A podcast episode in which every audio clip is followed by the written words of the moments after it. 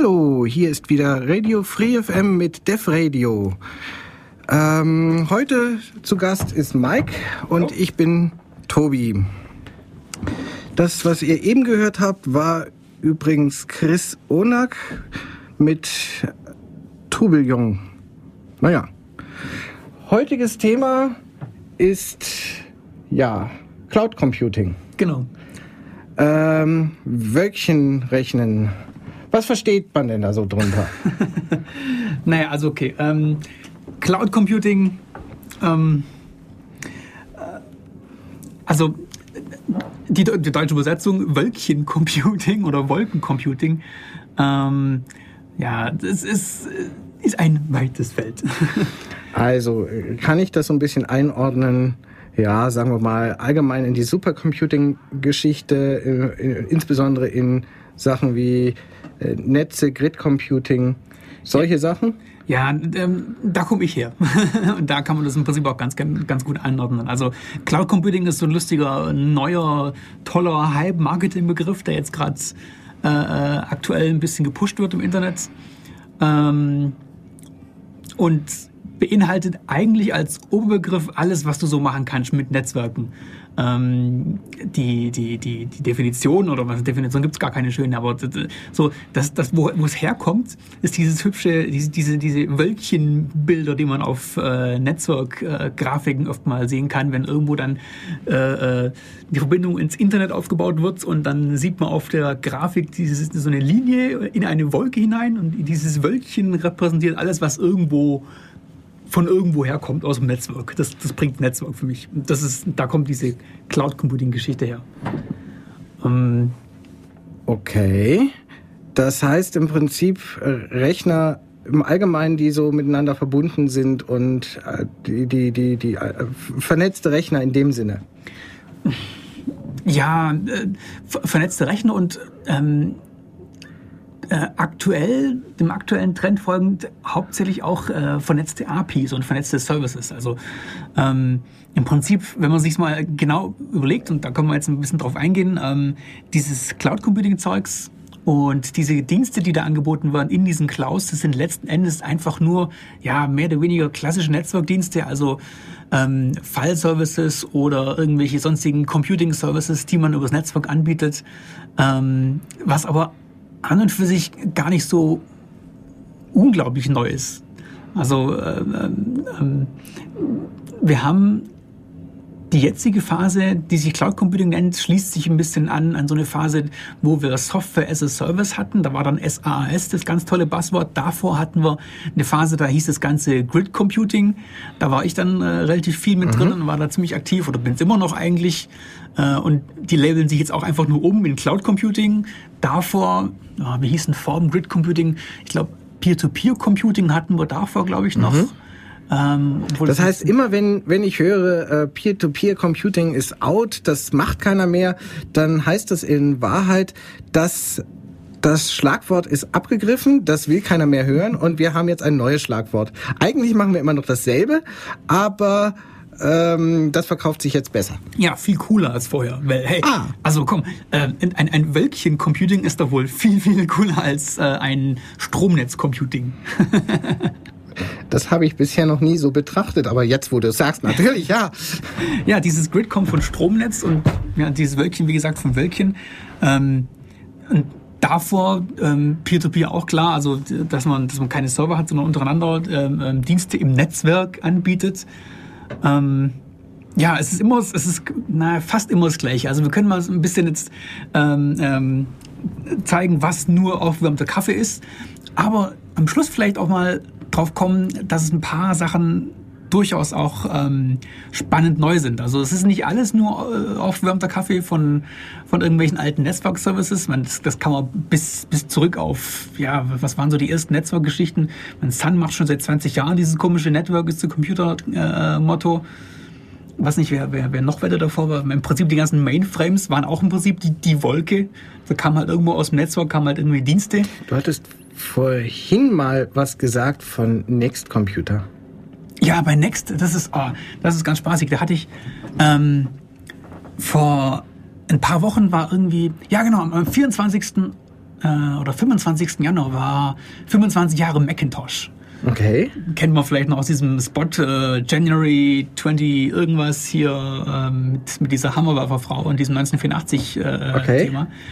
Da haben sie diesen Macintosh eingeführt und dann gab es halt im Internet mal eine Woche lang äh, Hype um irgendwelche alten Apple-Geschichten und da habe ich mir auf YouTube ein altes Video angeschaut von ähm, der Einführung von Next. Das ist ja, also bei den, bei den Mac-Jüngern, da gehöre ich ja dazu, ist das äh, hier ein bisschen, naja, äh, naja, also, naja, da gab's, gibt's halt diese Next-Schiene, die mal zwischendurch sich abgespalten hat und dann wieder heimgekommen ist.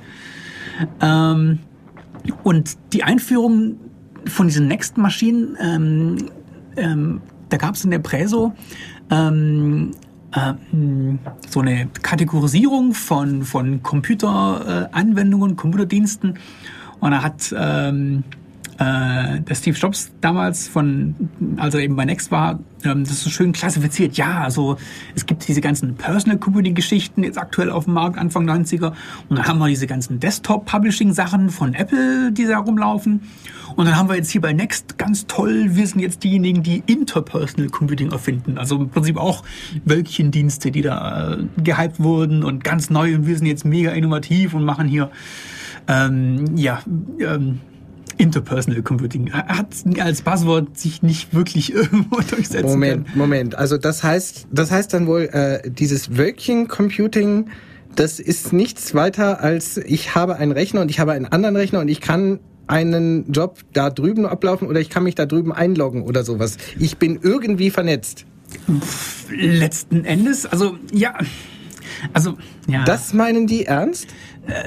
es, das Problem ist, niemand ist, ist, ist wirklich da, der das Cloud Computing definiert hat. Das hat sich nur ergeben daraus, dass du halt diesen Netzwerkgrafiken, wenn du ein Netzwerkschema dir aufmalst und irgendwo halt eine Wolke hast, wo du nicht weißt, wo die herkommt. Das ist halt irgendwo her. Das kommt irgendwo vom, keine Ahnung, vom, vom, vom, von, von der Uni irgendwie geliefert, vom, von irgendeinem Admin geliefert oder es kommt ganz aus dem externen Internet. Ähm, das ist halt dann Cloud Computing. Das heißt, wenn du irgendwo letzten Endes gar keine Ahnung hast, dann ist für dich alles, was äh, aus der Netzwerkdose kommt, im Prinzip die Wolke, von der du nicht weißt, wo es herkommt oder was es, wie es implementiert ist oder hm, irgendwas. Es ist halt da oder auch nicht, dann können wir auch noch drauf kommen.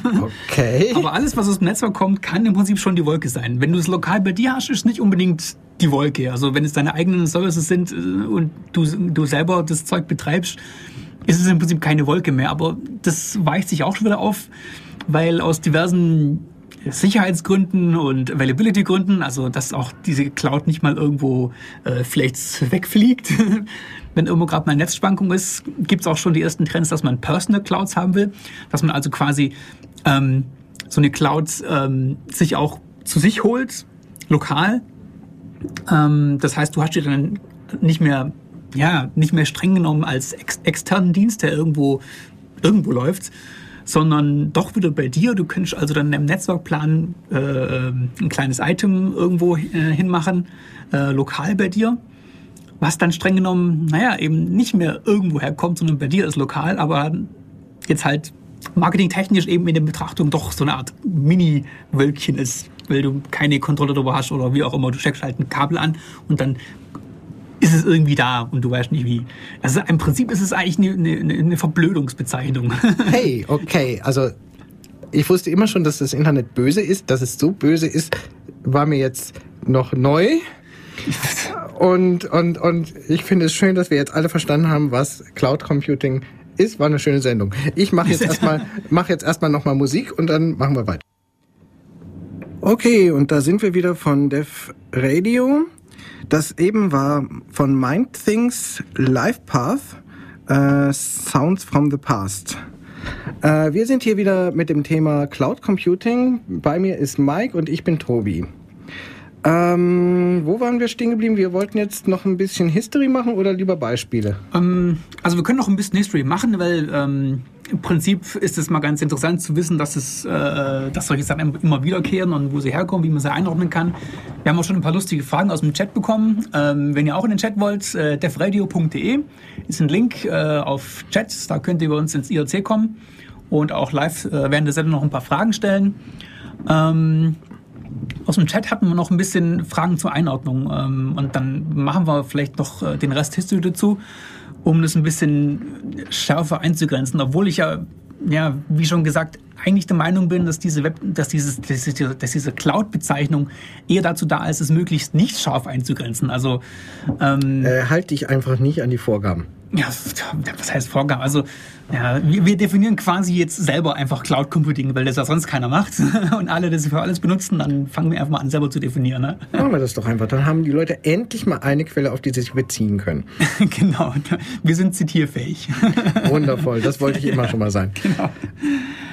Ähm, ja, also ähm, Frage aus dem Chat, weil ich das gerade eben ähm, auch noch eingeworfen habe mit Peer-to-Peer-Computing. Ähm, das ist es halt noch ein bisschen ein Steckenpferd von mir. Peer-to-Peer-Computing ist eigentlich auch nie wirklich im Mainstream angekommen als Begriff, weil Peer-to-Peer ähm, versteht man üblicherweise immer eher dieses, dieses, dieses Netzwerkmodell. Also eine Topologie, in der kein Zentralserver äh, ähm Dienst anbietet, sondern wo jeder Client gleichzeitig auch Server ist und dann gleichberechtigt Dienste verteilt werden oder, oder Angebote bereitgestellt werden. Ja, das ist ja schon mal eine Technologie, mit der du ganz bestimmte Sachen erstmal machen kannst. Wenn, wenn wir jetzt mal groß in den Überbegriff Grid Computing mhm. gehen, da ist Peer-to-Peer -Peer in der Form, wie es zum Beispiel bei File-Sharing-Programmen äh, der Fall ist, ähm, ja durchaus eine, eine Technologie äh, mit mit so einigen entsprechenden Vorzügen in dem Sinne. Sprich, du hast irgendwo in dem Fall tatsächlich deine Wolke, von der du nicht mehr weißt, wer dazugehört. Mhm. Klingst dich da einfach mit ein, stellst eine Anfrage, die wird irgendwie in dieser Wolke weiter bearbeitet, verteilt mhm. und irgendjemand äh, antwortet auf deine Anfrage. Diese Antwort wird irgendwie wieder irgendwie zurückgeroutet und du kriegst dann halt entsprechend die Informationen, zum Beispiel mit wem du dich verbinden sollst direkt oder kriegst so, äh, sogar sofort deine Antwort. Ja. Für viele äh, Aufgaben ist das bereits alles das, was ich haben will eigentlich. Mhm. Und ich äh, schaffe das halt, ohne dass ich die Topologie des Netzes kennen muss, ohne dass ich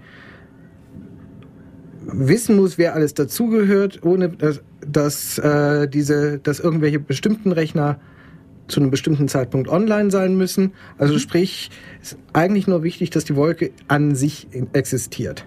Du, du, brauchst in der Regel noch einen Zugangspunkt. Also äh, die meisten, also ich kenne mich jetzt halt mit dem Peer-to-Peer-Kram ein bisschen besser aus. Die meisten Peer-to-Peer-Systeme haben halt dann in der Regel doch irgendwo noch einen kleinen zentralen Punkt, einen kleinen Single Point of Failure. Das ist der Zugangspunkt. Also du musst also das erste Mal das erste Mal reingehen. Richtig. Ja also, Bootstrap halt. Richtig. Zum Bootstrappen, du brauchst mindestens mal irgendwo einen Punkt, wo du hingehen kannst, um dir eine Liste von aktuell aktiven äh, Peers oder Nodes äh, zu ziehen, damit du dann in dieser Wolke teilnehmen kannst. Aber Netzwerk teilnehmen kannst. Schlimmstenfalls könnte man dann sich diese Liste quasi auch nochmal gespeichert haben und ja, ja. hoffen mhm. einfach, dass ein paar von denen zumindest noch da sind, wenn ich das nächste Mal wieder reingehe. Also insofern kann man da auch so äh, die eine oder andere Lösung für das Problem, also dass man zumindest diesen, diesen Entry Point, diesen zentralen Entry Point nicht jedes Mal braucht. Mhm.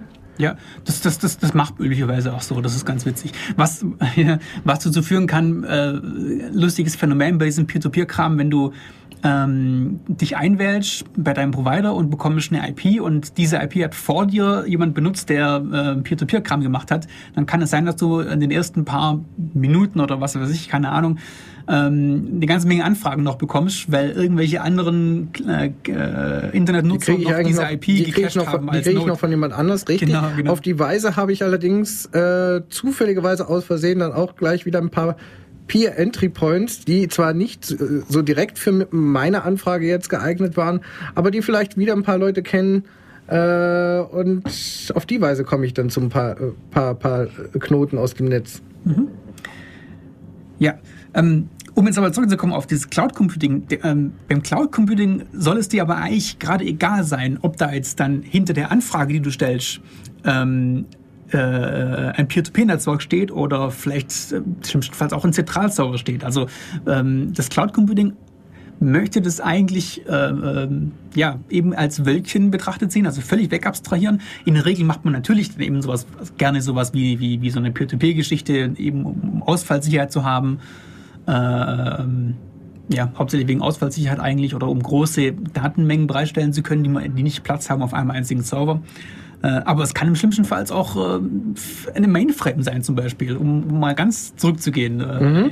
hier mhm. In, in, die History. Also und das kommt auch witzigerweise wieder zurück. Das ist ganz spaßig und zwar ähm, also Mainframe, vielleicht kurz als Erklärung für die, die es nicht kennen, das ist ja schon eine Weile her eigentlich. Das ist eigentlich ein großer, fetter Rechner, auf der, dessen ähm, Betriebssystem zulässt, dass da mehrere Leute drauf äh, sich einloggen, aktiv was mhm. rechnen. Äh, äh, historisch gesehen äh, sogar in Form von Hintereinanderbetrieb, sprich Batch-Jobs. Hauptsache äh, aber im Prinzip irgendwie das verwaltet eine ganze Menge Rechenkapazität, Netzwerkkapazität, sprich äh, mehrere Leute können hier irgendwelche Dienste laufen lassen. Fett, groß, teuer. Mhm. Ähm, und genau solche Sachen kommen mit, mit der Cloud quasi wieder. Und zwar ähm, zum einen mal diese Batch Queues, was, mhm. was du erwähnt hast. Also wenn ich große Rechenjobs habe, dass ich diese Rechenjobs einfach zusammenschnüre als Job und dann mal in die Wolke schmeiß und dann kommen sie irgendwann zurück und geben ein Ergebnis. Okay. Das ist ein ganz, ganz äh, großer Trend. Ähm, zum einen äh, hier Low-Cost Peer-to-Peer mit, äh, mit kleinen ähm, ähm Computing Grids, Mhm. Grid Computing Geschichten. Vielleicht sollten wir auch noch mal darauf eingehen, was ist eigentlich in dem Sinne ein Computer Grid? Äh, naja, ein Computer Grid, das ist auch, äh, also ein Grid in dem Fall, die deutsche Besetzung wäre dazu Stromnetz. Also, also der Begriff Grid kommt erst einmal aus dem englischen Stromnetz in mhm. dem Sinne. Einfach ähm, äh, ich habe keine Ahnung, was dahinter ist. Ich gehe an die Dose und Hauptsache, da kommt Strom raus. Genau. Ich gehe in dem Fall jetzt an die Dose, da, äh, da kommt Internet raus. Ja, genau. Oder typischerweise bei Grid Computing, da kommt Prozessorleistung raus. Mhm. Also ähm, äh, Prozessorleistung rauskommen in dem Fall bedeutet, dass ich zum Beispiel, keine Ahnung, ich möchte was ist denn recht intensiv? Also als, als, als User typischerweise, was man äh, recht intensiv machen möchte, wäre Videos encoden oder, oder Musik encoden. Ähm, dann kenne ich ein paar Lösungen, die gehen her und sagen, ja, okay, ähm, also der User hat mir jetzt hier äh, einen Gigabyte an Videodaten von seiner TV-Kamera gegeben ähm, und ich kann jetzt hier über das Netzwerk äh, und äh, eine Netzwerkfreigabe von mit, mit dieser Datei kann ich jetzt äh, fünf Rechner rekrutieren und die Rechner ähm, mounten sich, also die holen sich alle übers Netzwerk diese Datei. Mhm. Und tun dann jeweils ein Fünftel dieses Stücks ähm, ähm, äh, encoden. Mhm. Und dann habe ich quasi ja, dieses Netzwerk als, als Grid angeschlossen und habe einfach mich da reingestöpselt und dann helfen mir diese Rechner beim, beim, beim Encoden von diesem Video. Oder was es auch gibt, läuft in der Regel nicht als Grid Computing, aber beim Kompilieren gibt es sowas auch. Mhm, ähm, dass ich, ich so auf mehreren Rechnern äh, genau. äh, mein, mein äh, Kompilat im Prinzip verteile. Mhm, DIS-CC nennt sich das, genau. Mhm. Ich weiß gar nicht genau, wer und wie da die, die Verteilung von den Dateien übernimmt, aber es werden auch dann, ähm, es wird auch dieser eine große Compile-Job verteilt auf mehrere, mehrere Clients. Okay. Ähm, okay, wir schaffen ich möchte, oh, ich hoffe, naja, egal. Sollen wir zwischendrin mal wieder ein bisschen Musik machen? Nein, nein, wir müssen vielleicht darauf hinweisen, wenn hier im Hintergrund oder Wenn hier im Hintergrund ähm, so seltsame Geräusche sind, draußen auf der Straße äh, ist irgendeine Musikgruppe oder ich weiß nicht, was die da von der Veranstaltung machen. Es Phasenet halt. Äh, da kann es durchaus sein, dass da mal so gewisse Nebengeräusche äh, reinkommt. Wir versuchen das manchmal mit Musik oder so zu verdecken, aber manchmal wird es uns nicht gelingen. Ähm, so, wir sind kurz abgeschwiffen, schweift. Ja. ähm, ich wollte noch mit diesem Mainframe fertig machen, bevor wir dann, dann nachher zu den aktuellen Sachen äh, wieder zu kommen. Wir müssen noch Beispiele machen für die ganz aktuellen Sachen. Ähm, ähm, bei den Mainframes, das finde ich ganz irre, dass es wieder zurückkommt. Und Mainframes, so wie ich es Erinnerung habe, sind ja unter anderem auch in letzter Konsequenz dann so verrückt gewesen, dass du auf deinem Tisch gar nicht wirklich in dem Sinne einen Computer hattest, einen eigenen, einen, einen eigenen sondern dass du eigentlich nur so eine Art, dass du, dass du halt ein Terminal hattest. Du hattest Sinn. Im, im ganz alt im Prinzip ein Textterminal. Mhm. Dieses Textterminal hatte nichts weiter als eine RS232 mhm. Schnittstelle, im Prinzip das, wo man ein normales Modem dranhängt oder was hinten beim Modem nachher rauskommt, serielle Schnittstelle halt, und hat das im Prinzip als ASCII-Code interpretiert, mit ein paar Steuerzeichen versehen, eventuell noch den Cursor irgendwo hinsetzen können und sprich, ich habe meine gesamte Kommunikation dann über ein solches Textterminal gemacht und dort genau das gehabt, was man heute so als X-Term oder wie auch immer diese Dinger äh, auf den verschiedenen Systemen jetzt äh, abgewandelt heißen. Mhm. Also so ein Terminalfenster war dann im Prinzip meine Welt. Mhm. Später kamen dann sogenannte X, ja, ähm, wie soll ich das sagen, äh, grafischen Terminals äh, mal, mal dazu. Die hatten ein ganz winziges äh, System im Prinzip, das sie aber wahrscheinlich gar, gar nicht auf eigener Platte hatten, sondern übers Netz gebootet haben. ähm, sprich, auf irgendeinem Großrechner war dann halt ein Verzeichnis für diese ganzen ähm, ja, grafischen Terminals mhm. und die haben dann halt über BootT oder was für äh, entsprechende analoge äh, Dienste das waren, was weiß ich halt irgendwo aus diesem Netzwerkverzeichnis gebootet, haben dann im Prinzip eine X11 Oberfläche äh, gehabt und waren halt so ein ganz, ganz abgespecktes Miniatur-Unix, das im Prinzip nur auf X11 spezialisiert war, Displays äh, setzen und, und verschieben konnte. Und das war's eigentlich. Da, darüber hast du dich dann halt auf dem Einlog-Manager auf irgendeiner Großrechnermaschine dann authentifiziert und dann im Prinzip die gesamte X-Session im Prinzip darüber äh, äh, geliefert bekommen. Sprich, du hattest wieder genau äh, dasselbe. Du hattest zwar eine grafische Umgebung, aber eigentlich keinen richtigen Rechner. Der richtige Rechner steht irgendwo, meinetwegen zwei Straßen weiter. Und äh, auf dem äh, sind dann irgendwo wahrscheinlich so an die 50 Leute gerade gleichzeitig eingeloggt. Der Rechner muss die entsprechende Power bringen und vor allem diese äh, Leute gleichzeitig memorymäßig und dergleichen äh, verwalten können. Erstaunlich war, mit wie viel, mit wie wenig äh, aktiven Memory das damals ging. Das waren teilweise 32 Megabyte Maschinen oder ähm, bis hoch zu 100 196, 256 Megabyte, die dann reichten für die 50 User. Ja, was ja für Mainframe-Zeiten viel gewesen wäre, oder? Das war für Mainframe-Zeiten wahnsinnig viel und wenn du jetzt nur... Wovon sprechen wir da? Wer war, äh, das war in den 90ern. 90 Also äh, Anfang 90er noch die Text-Terminals, äh, Mitte äh, 90er, also sagen wir mal 93 kamen bei uns in der Uni äh, diese, diese X-Terminals. Mhm. Ähm, und das kommt jetzt äh, in, in, also dieser Effekt, also diese, ja, dieser Effekt, dass im Prinzip dein ganzer Computer eigentlich aus der Wolke kommt weil mhm. du nur diesen dummen kleinen Terminal hast und alles, was dann an, an wesentlichen Diensten äh, von einem Computer erwartet wird, kommt von, in dem Fall von diesem Mainframe, ähm, also quasi aus der Wolke, das kommt wieder.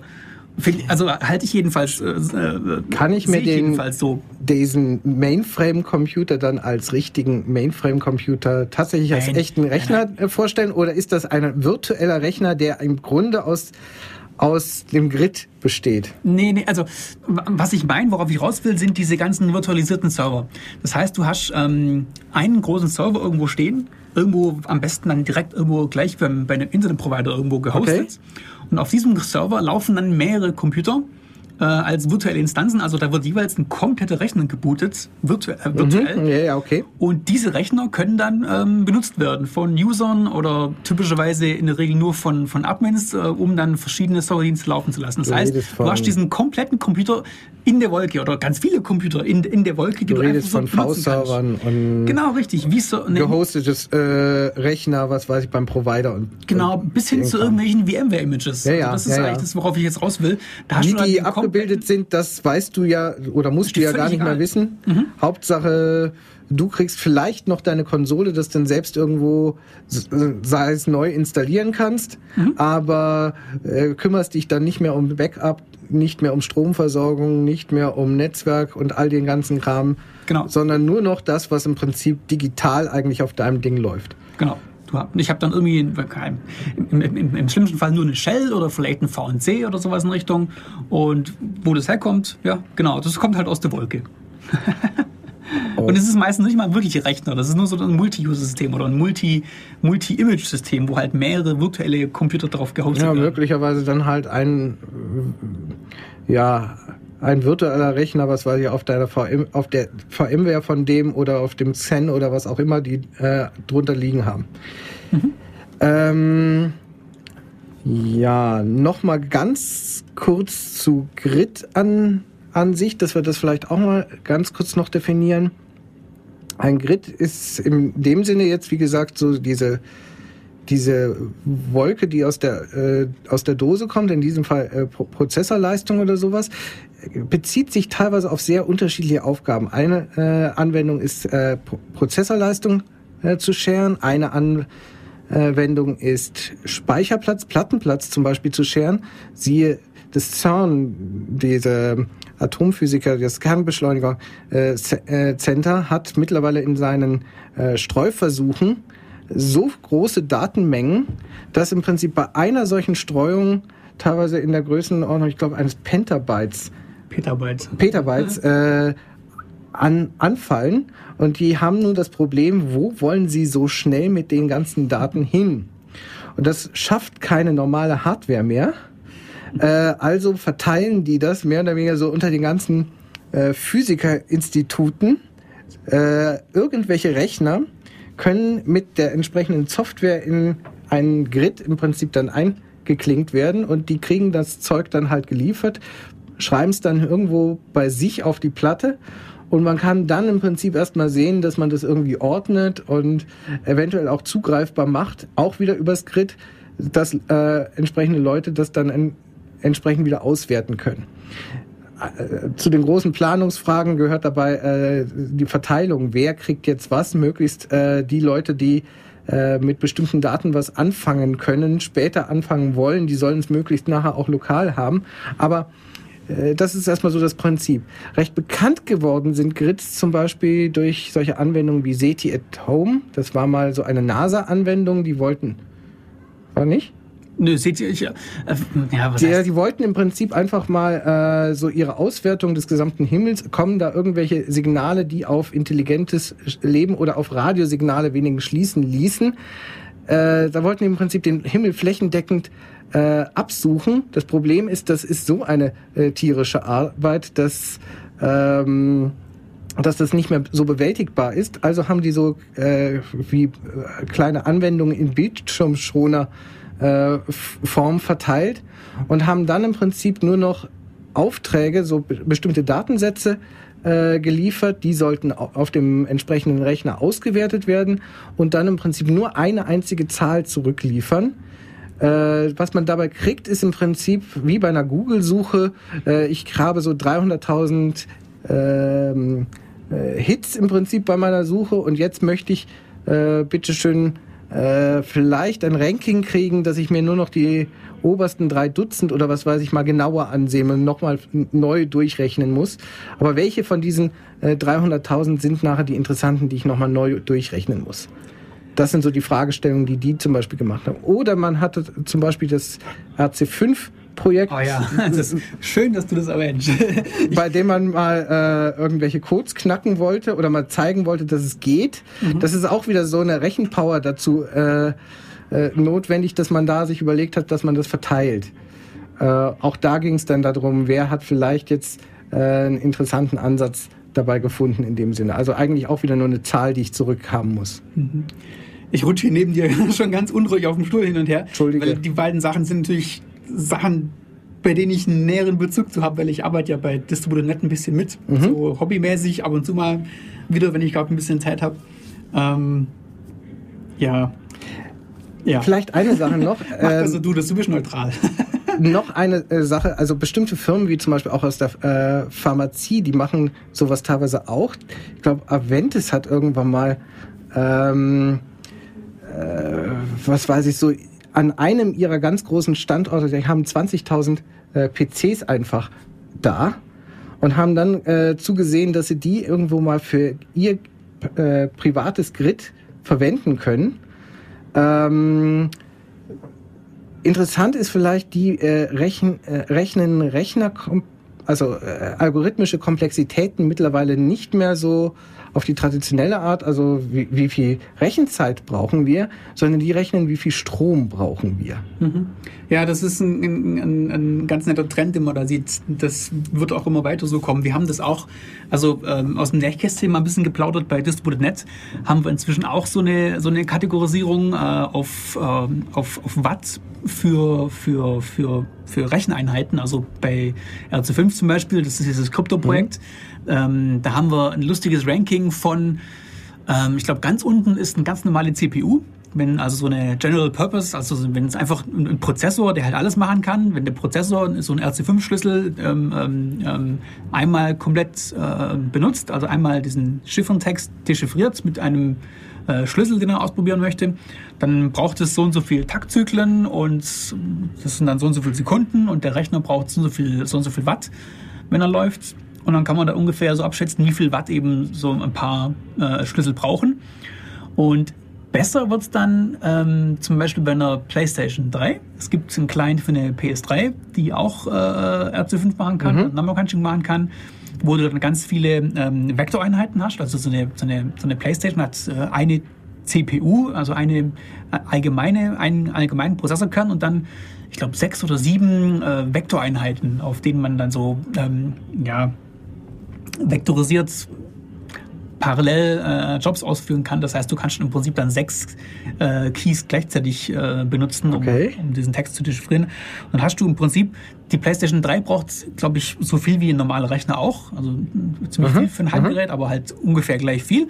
Äh, kann aber dann eben sechsfache an Schlüsseln rechnen. Und ganz, ganz neu, noch, noch besser sind dann äh, diese Grafikkarten, auf denen man auch rechnen kann. Eine Grafikkarte braucht auch nochmal mehr Strom als normale Rechner, weil das eben dann ein Rechner ist, plus die Grafikkarte, die dann auch nochmal, keine Ahnung, zwischen 100 und 300 Watt braucht, glaube ich, für eine Grafikkarte.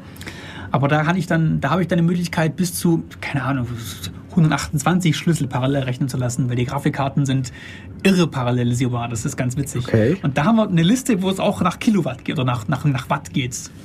Vielleicht noch eine Sache. Die Firmen, die da jetzt äh, mit so vielen, es ist ja nicht nur die, die eine Firma, das ist ja ein wiederkehrendes Problem bei allen möglichen Firmen, die ähm, Grid, sich überlegen, Grid Computing, was weiß ich, innerhalb ihrer Firma zu machen. Die haben ähm, das Problem, wie gesagt, dass sie müssen jetzt plötzlich ihre PCs, ihre Mitarbeiter dazu kriegen, dass sie ihre PCs über Nacht laufen lassen. Und um Strom zu sparen, äh, versuchen sie den äh, Leuten zu vermitteln, dass, dass sie doch den Monitor abschalten sollen, aber den Rechner anlassen sollen. Das ist gar nicht so einfach zu vermitteln. Das geht so weit, dass es Schulungen gibt, genau für diese Echt? Aufgabe. ja, das, ja, kann sein. Ist, aber es macht Sinn halbwegs. Also ähm, man muss ja nicht den ganzen Rechner extra laufen lassen. Also äh, gut, okay. Ja, früher war das ein bisschen einfacher. Also früher gab es noch nicht so wirklich viel Stromspargeschichten. Das heißt, wenn ein Rechner gelaufen ist, dann ist er halt gelaufen und dann hatte man, wenn man nur Textverarbeitung macht, zum Beispiel bei irgendeiner Sekretärin oder sonst irgendwas in Richtung, da war da eine Menge Idle-Prozessor-Kapazität rum, rumgelegen und die konnte man benutzen und dann war alles gut. Heute ist es selbst wenn man den Rechner nicht benutzt, also wenn man nur Text schreibt und der Rechner sich im Prinzip langweilt so, dass der Rechner dann runtergefahren wird, in, in, in keine Ahnung, dass die Prozessortaktung ja. vielleicht halbiert mhm. wird, solche mhm. Geschichten. Das heißt, heute ist das Argument, dass man da wirklich Idle-Ressourcen hat, nicht mehr so wirklich tragfähig. Das stimmt nicht ganz. Wie gesagt, du musst äh, Kosten-Nutzen rechnen. Du hast ein bisschen höheren Stromverbrauch, insbesondere wenn die Rechner über Nacht anlässt, aber du musst natürlich gucken, welche Leistung du rauskriegst. Richtig. Eine weitere Sache ist auch nochmal äh, die Erneuerung der Rechner, während du bei so einem Großrechner ähm, ja, der, den, da hast du halt einmal eine halbe Million oder auch zwei Millionen ausgegeben für diese Kiste mhm. und die steht dann da und altert. Ja, genau. Während äh, bei den PCs äh, in den verschiedenen Abteilungen wird so kontinuierlich immer mal wieder so die PCs nach zwei, drei Jahren äh, einfach mal wieder erneuert. Mhm. Manchmal kann es auch länger sein, aber wie gesagt, so ein bisschen kontinuierlich in dem Sinne. Das heißt, mhm. du hast so einen kontinuierlichen Wandel äh, der Rechnererneuerung in dem Sinne. Mit der Wolke ist es einfacher oder mit dem Grid als in dem Sinne jetzt mit, mit äh, so einem einzelnen Mainframe. Ja, viel einfacher. Und, und das ja, es macht Sinn. Also ich kenne ein paar äh, äh, Kollegen von Disputed.net haben damals in der ersten Blase äh, auch tatsächlich äh, in der Firma gearbeitet, oder ich glaube, die gibt es immer noch und die machen es immer noch ähm, quasi kommerziell ähm, und bieten da Firmen an, also Beispiele, die ich da so kenne, waren, glaube ich, also ähm, ja, so, so Bio Bioinformatik-Geschichten, wenn es irgendwelche DNA-Sequenzierungen machen müssen oder sowas, ist halt Pattern-Matching äh, in, in, in groß, in viel. Oder ich glaube auch, ähm, was hatten sie noch? Ich weiß gar nicht, was sie da hatten. Ich glaube, viele Sachen noch nicht, haben sich nicht materialisiert. Was, glaube ich, auch gewesen ist, ähnlich wie bei CT at Home, ähm, gibt es so geologische äh, äh, Forschungsgeschichten, äh, wenn Firmen zum Beispiel noch, noch Öl suchen oder sowas in Mhm, Richtung. mhm. Dann bauen sie sich Ja, die ganzen Daten, um- die sich auch irg- irgendwo jeder nur noch so seine Teildaten speichern. Und Ja. Aber, aber äh, weltweit hat man alles in dem Sinne zur Verfügung. Das ist Ja. eine der Anwendungen, an die man zumindest denkt. Eine weitere die Anwendung, jagen die, halt Schall in den Boden rein und dann kommt ein Echo zurück Mhm. und dann sieht, sucht man dann nach irgendwelchen Mustern und so. eine weitere, ja, das ist dann sowohl als auch. Das ist Meine dann äh, die, zur Auswertung brauche ich ein Grid, aber die Daten halten im Prinzip habe ich in dem Grid. Ja, sowohl als auch. Also Datenspeicherung Ähm, ein weiteres äh, Anwendungsgebiet ist, glaube ich, so die Börse weltweit, die mittlerweile äh, längst nicht mehr alle Papiere ähm, überall äh, sich gespeichert haben, sondern im Prinzip Anfragen im, irgendwo in ein eigenes Grid machen äh, über die aktuellen Kurse, über die an, aktuellen Marktveränderungen in dem Sinne und äh, das Ganze mittlerweile über so ein verteiltes System äh, gerechnet wird. Kenne ich mich nicht so aus. Habe ich auch nur gelesen in dem Sinne. Okay, ich würde sagen, wir machen dann nochmal Musik und kommen dann gleich wieder.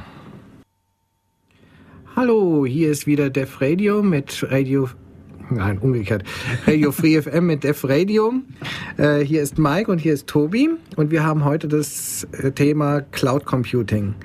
Wir hatten jetzt eben so eine ganze Menge über ja, Historie. Was ist eigentlich solch ein verteiltes System? Was ist äh, Grid Computing?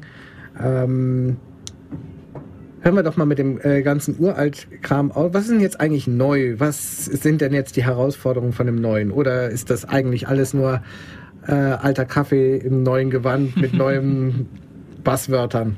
Ja, also es gibt auch ein paar, ein paar wirklich lustige neue Sachen. Das ähm, viel ist nur aufbauendes Zeug. Und das, ich, ich, ich denke auch, das macht Sinn, dass man erstmal das Zeug ein bisschen auseinander nimmt und kritisiert, weil es tatsächlich ähm, ähm, vom Prinzipiellen her nicht wirklich so bahnbrechend ist.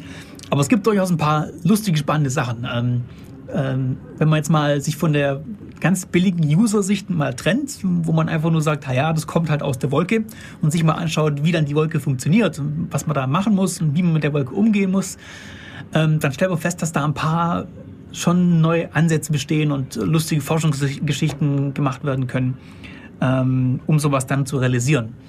Ähm, ähm, die Peer-to-Peer-Geschichten haben wir ja schon am Anfang ähm, ähm, bei der Einordnung ein bisschen äh, angesprochen, dass man so eine Wolke möglichst dann äh, vielleicht nicht unbedingt so wie die klassischen Uralt-Sachen als, als Server implementiert, sondern eben dann tatsächlich ähm, ähm, als, als diffuse Wolke äh, anlegen will. Ähm, also als großes Netzwerk von, von, von ja, Partikeln, die dann diese Wolke ausmachen. Ähm, und da kann man eine ganze Menge lustige Sachen machen. Und da gibt es auch ein paar neue Sachen. Ähm, vielleicht fange ich mal bei den Sachen an, ähm, bei denen ich mich auch, auch äh, am besten noch auskenne. Und das sind halt diese, diese Peer-to-Peer-Geschichten und äh, Grid-Computing-Geschichten. Ähm, Beispiel CERN. Wenn ich jetzt ähm, meine Wolke habe, die dazu da ist, ähm, zum Beispiel solche Messungen, solche Daten, Datensätze zu speichern, die Okay. da anfallen irgendwo. Ich habe plötzlich einen riesen Haufen Daten in der Hand und muss die jetzt irgendwo, Hilfe, ich habe Daten, ich muss die irgendwo unterbringen, möglichst schnell. Weil dieser ganze Festspeicher ist halt nun mal elends langsam. Und ähm, ich habe aber hier meine lustigen Highspeed-Universitätsnetze und so weiter und so fort und kann jetzt mal schauen, oh, nimmt mir irgendwer mal schnell die Daten ab und sichert sie irgendwo. Ähm, da kann man sich jetzt ähm, beim Scheduling ein paar ganz lustige Gedanken machen und überlegen, wie man sowas lösen kann. Ähm, denn die Wolke muss ja irgendwie entscheiden, wer was bekommt. Okay. Ähm, da gibt es eine ganze Menge ja, lustige Ansätze. Ähm, ähm, gut, bei der Datenverteilung ist es in der Regel relativ einfach. Ich gucke halt, wer hat äh, wie viel Platz und wie schnell kann man das beschreiben. Und dann ist es einigermaßen rum. Ähm, noch spaßiger wird es dann, wenn ich dazu noch äh, überlege, dass diese Daten auch verarbeitet werden sollen. Das heißt, ich möchte dann diese Daten auch möglichst da haben, wo man sie danach auch braucht, um sie zu verarbeiten. Ähm, da ist es dann wieder interessant zu wissen, okay, wenn ich jetzt ähm, ähm, ach was weiß ich, irgendwelche Echo-Geschichten von irgendwelchen äh, Explosionen habe oder was auch immer. Ich, ich, ich bin ja, unser Hausphysiker ist eigentlich da, er könnte uns das viel besser erzählen, in der Zeitnot. ähm, dann, ich abstrahiere das mal so äh, in der Hoffnung, dass es nicht allzu falsch ist. Er ist ja im äh, im IRC. Wir könnten ihn bitten, dass er es alles per, per Tastatur und, und wir könnten es vorlesen. Mal schnell zurück reinschreiben, was es dann so tut im Detail. ich glaube, den, den, den, laden wir lieber nochmal extra ein. Ja, lass uns mal einfach annehmen, das sind irgendeine Art von, von irgendwelche Arten von Echos, die da kommen. Und ich verteile es diese, diese ja, Audiosignale, sagen wir es mal so, äh, auf, keine Ahnung, 20 Cluster, die irgendwo in ganz Europa stehen.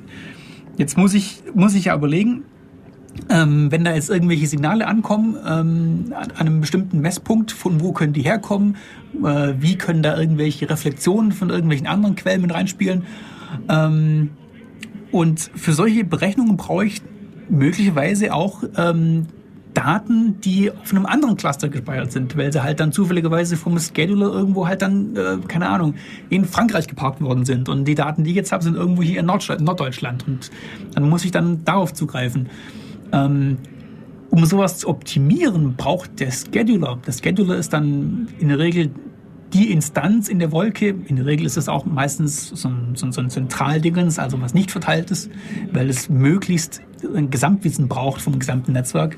Man muss dann dieser Scheduler halt ungefähr abschätzen können, wo setze ich diese Schnittpunkte in meinen Datensätzen, um die Kommunikation, die nachher dann teuer zwischen, in dem Fall ist Norddeutschland und Frankreich passieren muss, zu minimieren.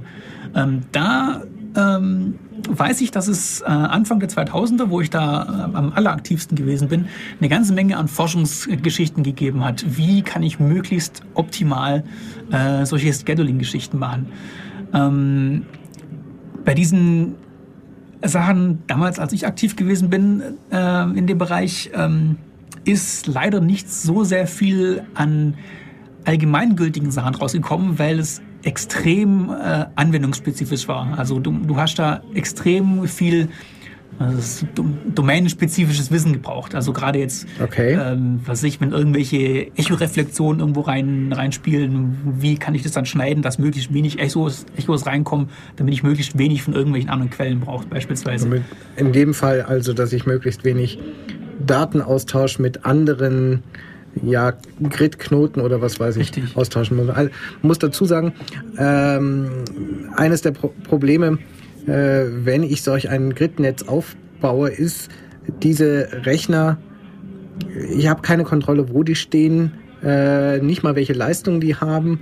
Äh, ich möchte eigentlich vermeiden, viel Kommunikation zwischen denen äh, zwischendrin noch haben zu müssen. Im Idealfall haben die Dinger überhaupt keine Kommunikation, während sie arbeiten. Sie haben nur irgendwo ihren Auftrag. Mhm. Sie haben irgendwann ein Ergebnis. Im Idealfall ist das eine Zahl möglichst gar kein großer äh, Datensatz, aber wenn es sein muss, nat natürlich auch das.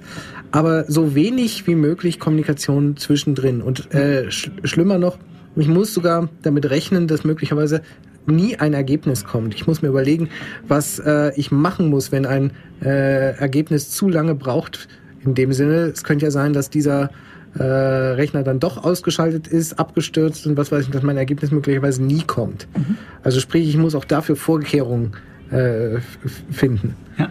Ähm, da gibt es einen, oh, wie ist er? Äh, ich glaube, ich glaub, der hieß Deutsch, oder? Also es gibt so zehn, zehn Grundregeln für Network äh, äh, ähm, Computing oder ja, das im allerallgemeinsten Fall, wo es äh, um die speziellen Fehlerklassen geht, die du haben kannst und die auch garantiert auftreten, wenn du irgendwas mit Netzwerken machst.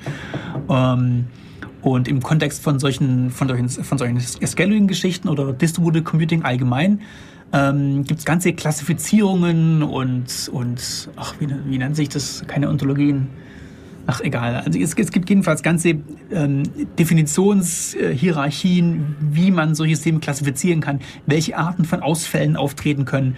Ähm, zum Beispiel ist es garantiert, dass äh, die Kommunikation ähm, also sich innerhalb von so und so viel äh, Zeittakten ähm, ähm, ähm, synchron ist, oder nicht synchron, dass, der, dass die halt ähm, ähm, äh, ankommt und, und bestätigt wird, können Knoten ganz ausfallen, können Knoten lügen. Ähm, ja. Das hatte man möglicherweise bei City at Home insbesondere. Da gab es ja. jetzt zwar nur eine ganz, ganz kleine Belohnung, nämlich man konnte irgendwie im Highscore steigen. Mhm.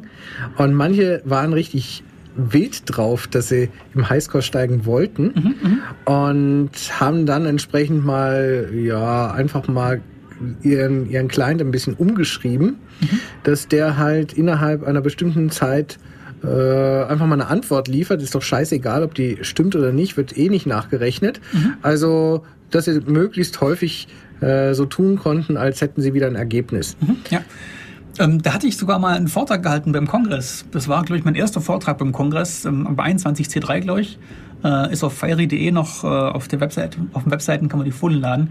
Äh, dieses Cheaten in diesen Public Distributed Computing Geschichten ist ein ganz spannendes Ding. Ähm, da kann man eine Menge Zeug machen. Da gibt es dann Strategien, wie man sowas, ähm, ähm, wie man da gegenwirken kann, ähm, die aber dann in der Regel auch tricky sind, weil um das ganz perfekt machen zu können, müsstest du im Prinzip den Job, den der Client gemacht hat, im Prinzip auf dem Server nochmal komplett selber auch rechnen, um dann vergleichen zu können, ob es richtig ist, was er zurückgeliefert hat. Aber dann könntest du auch gerade selber machen, wenn du das mhm. alles selber berechnen kannst. Das heißt, du möchtest nur so eine Art, so eine Art Hash oder so äh, was berechnen du müssen. machen kannst, ist, du kannst ein bisschen Redundanz äh, schaffen, den Job halt zwei, dreimal vergeben auf ja. unterschiedliche Grid-Rechner, nach dem Motto, nicht jeder wird lügen. Ja, aber dann hast du das Problem, wenn du zu viele böse Leute hast. Also wenn du, also um da mal ein paar Google-Stichworte fallen zu lassen, nachdem ihr dann auch schön äh, noch suchen könnt, wenn ihr das jetzt hier, äh, äh, wenn ihr uns hier zuhört. Ähm, das Ganze nennt man byzantinische Angriffe nach einem Problem mit byzantinischen Generälen. Das heißt, ähm, das Beispiel läuft so, dass man äh, eine belagerte Stadt hat und äh, der Belagerungsring, das sind irgendwie, keine Ahnung, fünf äh, Generäle, die dann um diese Stadt drumherum stehen und die müssen sich jetzt irgendwie, äh, äh, die müssen miteinander kommunizieren, damit sie alle zum gleichen Zeitpunkt diese Stadt angreifen, um da erfolgreich ranzukommen. Ansonsten würden sie es nicht schaffen. Und ähm, das Problem ist jetzt, die Boten, die man schicken kann, um, damit diese Generäle miteinander kommunizieren können, bei denen ist nicht garantiert, ähm, dass sie überhaupt ankommen und wenn sie ankommen, ist nicht garantiert, dass es vielleicht irgendwie ein, ein Saboteur ist, der da ankommt und da, äh, da was sagt. Und da gibt es ganz lustige Protokolle, ähm, um halt, um sicher gehen zu können, dass, äh, dass ähm, alle Generäle, die ähm, äh, erstens mal überhaupt eine Botschaft bekommen, das ist noch relativ einfach, und das aber auch ähm, die Botschaft korrekt ist. Sind die ähm, Protokolle das, in dem Sinne sicher oder äh, minimieren ja, sie nur die Wahrscheinlichkeit? Äh, sie, minimieren, sie, minimieren, die Wahrscheinlichkeit. Also das klappt eben, okay. und das ist es, worauf ich raus will, das klappt nur, wenn, ich glaube, das Limit ist, äh, zwei, wenn wenn zwei Drittel der Teilnehmer äh, die richtige Antwort geben. Das heißt, du kannst nur bei, bei, bei drei Teilnehmern kannst du nur garantieren, dass die zwei ehrlichen oder dass dass die zwei, dass die zwei richtigen Generäle die richtigen ähm, Antworten bekommen, wenn maximal einer davon lügt. Ja, klappt das schon? Also ein Drittel ist jedenfalls die Grenze. Details, exakte Definition nachgoogeln. Okay. Ähm, und das, das Gleiche ist dann hier bei dieser Verifikation mit Redundanz. Wenn du per Redundanz deine Aufträge rausgibst und sagst, ja, ich lasse es halt mehrmals rechnen von irgendwelchen Knoten, wenn du halt dann mehr als... Ja gut, aber vielleicht identifiziere ich ja noch nicht das richtige Ergebnis, aber vielleicht kriege ich wenigstens schon mit, dass sie sich widersprochen haben ja. und weiß dann, welche Sachen ich vielleicht separat selber nochmal rechnen sollte. Ja, aber ab welcher Grenze möchtest du dann äh, sagen, okay, du hast jetzt hier nur einen ja, klar, das ist ein Problem. Querschläger drin gehabt oder du hast jetzt einen Angreifer gehabt und wenn du einen Angreifer gehabt hast, wer hat von den beiden recht gehabt und wie lange musst du den Job nochmal rausgeben? Nein, nein, nein, nein. In dem Fall könnte ich ja sagen, also von meinen 100.000 Jobs mhm. äh, habe ich vielleicht bei 150 so ein Problem. Mhm. Und da könnte man nun sagen, ähm, da lohnt sich vielleicht die von Hand selber mal zu rechnen im eigenen Hause, mhm. äh, denn ich habe ja meine Datenmenge entsprechend schon mal reduziert. Das geht natürlich nicht mehr, wenn ich plötzlich feststelle, ich habe 27.000 äh, so, solche Fälle, dann fängt es langsam an, dass ich mir überlegen muss, was soll der ganze Scheiß hier eigentlich? Und natürlich noch schlimmer, wenn die äh, Lügner sich geeinigt haben, mit welcher Antwort sie lügen. Ja, also ja, ja, also man kann das relativ weit treiben. Also wenn diese Angreifer sich koordinieren, damit sie dann also auf ein falsches Paket nicht immer einfach nur eins zurückgeben, sondern äh, ja, vor allem nicht unterschiedlich auf der Lust. anderen Seite. Ja, sie, sie, sie dürfen also nicht wiedererkennbar immer das Gleiche zurückgeben, weil sonst mhm. kann man es gleich rausfiltern. Sie müssen aber so eine Art gemeinsamen Algorithmus haben, damit sie auf ein bestimmtes Paket alle die gleiche Antwort zurückschicken. Ähm, und so können die sich absprechen und du hast als Betreiber von dem Projekt relativ wenig Chancen, da was dagegen zu tun. Wenn die dann auch noch in einer gewissen Anzahl auftreten, dann haben sie auch noch die Wahrscheinlichkeiten auf ihrer Seite. Das heißt, sie können, in, sie können dann vielleicht sogar die ehrlichen Teilnehmer überstimmen. Weil wenn ich zwei, also wenn ich das, wenn ich einen Arbeitsauftrag dreimal rausgebe, es kommt zweimal das gleiche zurück, aber die zwei waren halt eben ähm, ähm, ähm Betrüger, dann wird das System annehmen, ja, das war die richtige Antwort. Aber Ach, da Mehrheit nie, gesagt, dass es. Ich könnte mir nicht vorstellen, dass es irgendeinen Fall gibt, wo jemand daran ja. interessiert wäre, Tor oder irgendwas. Okay. Na, das ist noch, noch, läuft noch mal ein bisschen anders. Also das ist, das ist zum Beispiel sowas, wie man, was man sich dann, das ist jetzt eigentlich schon relativ spezifisch für, für das Peer-to-Peer-Computing. Also serverlose Geschichten mit Prozessorzeit und, und nicht vertrauenswürdigen Knoten. Ähm,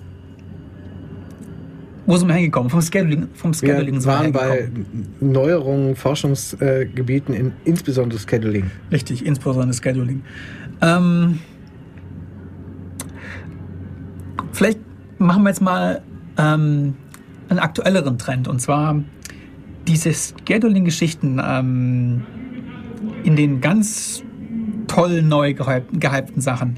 Ähm, wird das Scheduling, naja, Scheduling ist ein bisschen viel, na egal. Es wird jedenfalls diese Zerteilung der Aufgabe äh, und die Verteilung der Aufgabe wird bei den neuen Innensystemen, die gerade en vogue sind, äh, von einem System gemacht, das sich MapReduce nennt. Okay. Das ist dann also, das ist jetzt dann also wirklich die aktuelle Geschichte, was ganz aktuell mit Cloud Computing ähm, assoziiert wird. In der Regel sind es Sachen, die dieses MapReduce-System benutzen. MapReduce heißt, ähm, das Problem wird ähm, gemappt. Mapping ist dann der Verteilungsschritt, ähm, dass dieses Problem gesplittet wird. Ähm, ähm, das Mapping wird dann auf beliebige Rechner in, in, in, in meiner Cloud verteilt. Äh, und am Schluss werden die Teilergebnisse, die dann zurückkommen, wieder alle zusammengenommen, reduced auf, einen, äh, auf eine Antwort. Ähm, das klassische Beispiel, äh, Beispiel für diese MapReduce-Anwendungen ist, ähm, daher da das von Google kommt, ähm, ähm, äh, ein Aspekt von einer Google-Suche, nämlich dass ich ein Wort suche bei Google in der Suchmaschine, ich gebe das ein und dann kommt auf meiner Ergebnisseite unter anderem äh, so, so, eine, so, eine, so, eine, Zahl äh, mit, mit einem Counter. Äh, das heißt, ähm, wie oft ist dieses Wort überhaupt gefunden worden in dem gesamten Suchindex bei Google. Okay. Das heißt, die, im Prinzip diese gesamte Kopie des Internets, äh, die Google da mehr oder weniger hat, mhm. Äh, um da schnell drauf suchen zu können, äh, wurde einmal komplett nach diesem Wort durchsucht und das ist die Anzahl, wie oft dieses Wort ähm, da drin vorgekommen ist.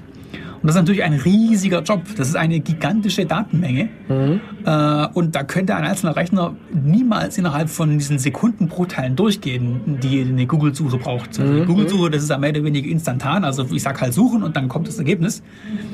Ähm, und in dieser Zeit, ja, ist mehr, ja, ist, ist tatsächlich mehr oder weniger äh, dieses ganze, dieser gesamte Datensatz durchsucht worden. Das passiert, indem die Anfrage zerteilt wird in viele, viele, viele, viele kleine äh, Mini-Tasks, Mini, äh, Mini-Jobs ähm, und dann verteilt wird in, der, in dieser Google Cloud, in dieser, in dieser riesen mhm, Wolke, mhm. die Google hat. Google hat irgendwie, keine Ahnung, containerweise oder, oder, oder, oder, oder Fabrikgebäudenweise äh, Rechenzentren über den Globus verstreut und haben dann in diesen, äh, in diesen Rechenzentren äh, ihre Server mit eben Plattenplatz und CPU-Power und ähm, benutzen das dann, um schnell durch die Daten durchzugehen.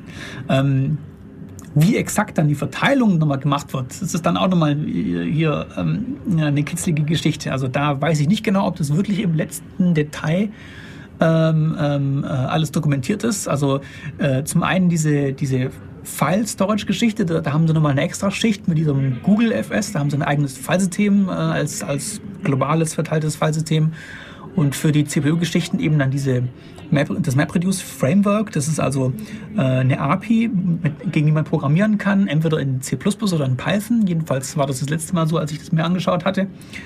Ähm, und über diese API ähm, gibt es dann halt diese Möglichkeit, Programme ja, MapReduce machen zu lassen. Ähm, ja, das war eigentlich schon im Schnelldurchgang eine Erklärung von MapReduce. Ähm, ja. Ja. Sollen wir zwischendurch noch mal wieder ein bisschen Musik machen? Komm an. Okay. Dann bis gleich. Hallo, hier ist wieder Def Radio. Das närrische Def Radio. Hier ist Mike, hier ist Tobi und mittlerweile hat da draußen so richtig der Faschingsumzug angefangen. Phasennetzumzug, hey, hier, da. Vorsicht, oder? Äh, ich kenne den Unterschied nicht. Na, ich habe mit denen ja auch nichts zu tun, aber naja. Ich weiß nur, es ist, ähm, na gut, ich werde mich hier nie wieder blicken lassen. Es ist laut, es ist schrecklich, Ja. es stört. Ja. Also wir versuchen mal dagegen anzureden, so gut wir können und ignorieren es ab jetzt dann. Ähm, ja, wir haben versucht, hier zu isolieren, so gut wir können, aber das ist nicht ganz möglich hier mitten in Ulm in der Innenstadt. Hier geht gerade, ja, ja. Oh Mann, oh Mann. Also Erzähl wir doch tun was. unser Bestes. Cloud Computing.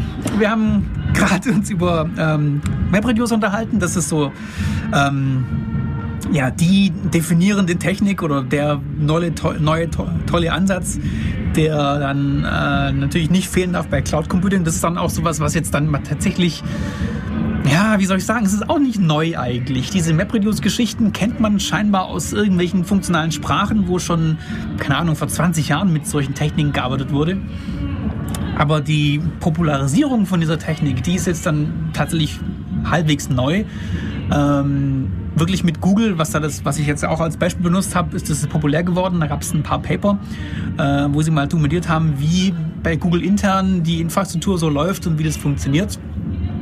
Und natürlich äh, ist hier in den 2000ern Google das große Vorbild für alles, was äh, an großer äh, Rechenpower und, und Rechenleistung äh, äh, umgesetzt werden kann. Weil man das Internet komplett durchsuchen zu können, ist natürlich schon der Riesentask. Ähm okay, unser Channel freut sich, wenn ihr... Ja, jemand meint, wir hätten jetzt Hintergrundmusik.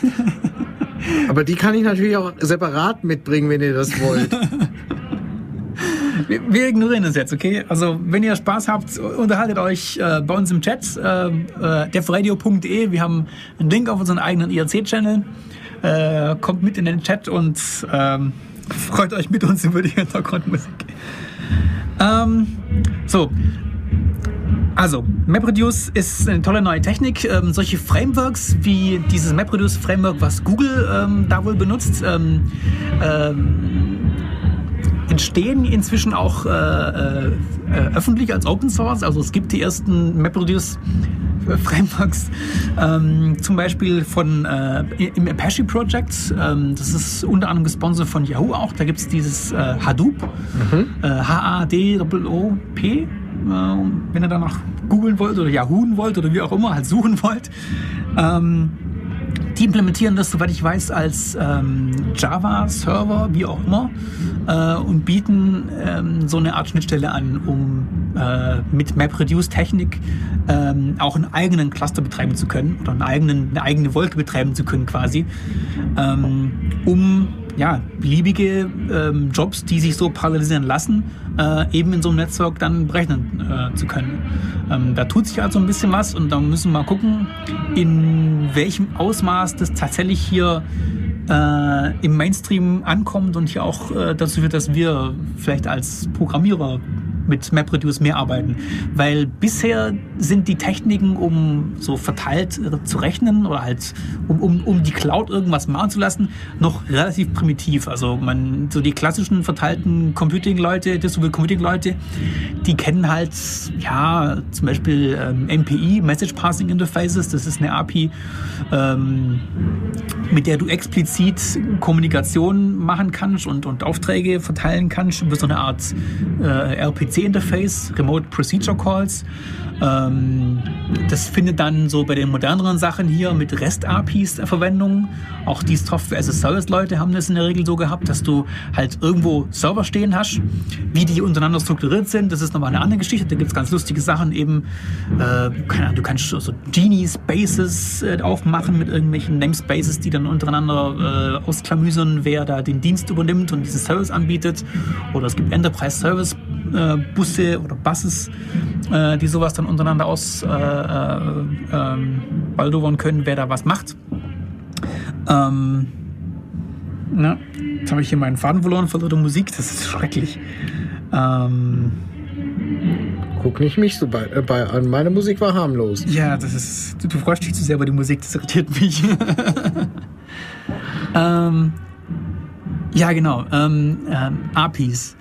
Ähm, die bisherigen APIs ähm, laufen, laufen eben nicht auf diesem äh, MapReduce-Zeug, was sich dann selber, was wieder weiter unterteilt werden kann, sondern machen das alles viel expliziter über diese äh, Remote Procedure Calls.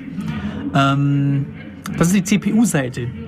Ähm, was, was, ich auch noch gern ähm, erzählen will, was ähm, auf der Storage-Seite, auf der Speicherseite äh, ein lustiger Trend ist, ähm, ist die Ablösung von SQL. Also es gibt Leute, die sehen äh, SQL so als den, ähm, ja, wie soll ich sagen, das klingt jetzt ein bisschen auch fies, als den Dinosaurier für, für das Speichern von Daten äh, und propagieren ähm, neue Frameworks, die tendenziell auch so in diesem Spirit von, von MapReduce arbeiten.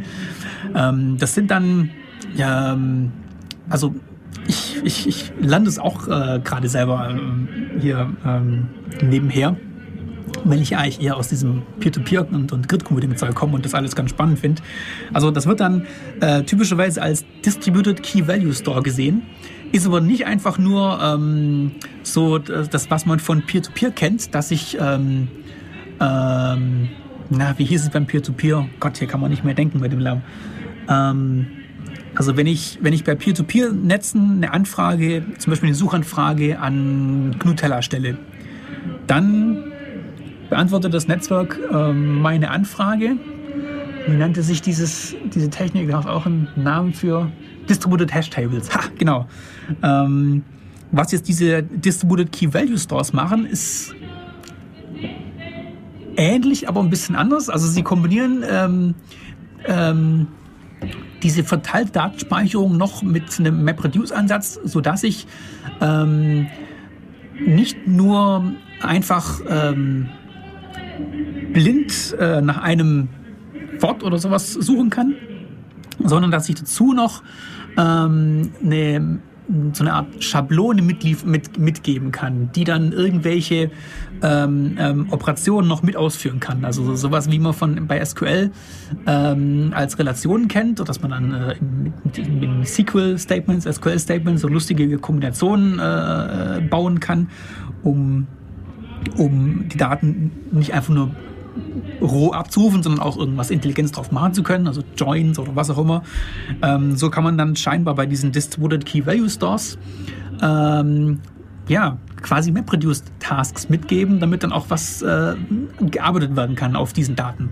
Also ich habe dann quasi einen, einen, einen intelligenteren Datens Datenspeicher, der auch gleichzeitig dann gleich mit ja, mitrechnen kann, um, um, um, um intelligentere Abfragen machen zu können. Also es ist halt, es ist eine Alternative, um komplexe Anfragen machen zu können. Ich habe auf der einen Seite eben die klassischen äh, SQL-Statements, die irgendwas machen ähm, und auf irgendeinem SQL-Server ankommen und auf der anderen Seite eben dann diese ähm, verteilten ähm, Datenspeicherungsmodelle, Datenspeicherungsmodelle äh, auf denen ich dann, um komplexere Sachen implementieren zu können, ähm, wohl auch ähm, MapReduce-Programme mitliefern kann, die dann verteilt laufen, damit nicht nur die Datenabfrage verteilt wird, sondern auch gleich die komplexere Zusammenstellung der Daten verteilt ablaufen kann. Das ist eigentlich ganz spannend. Also ich finde es tierisch spannend.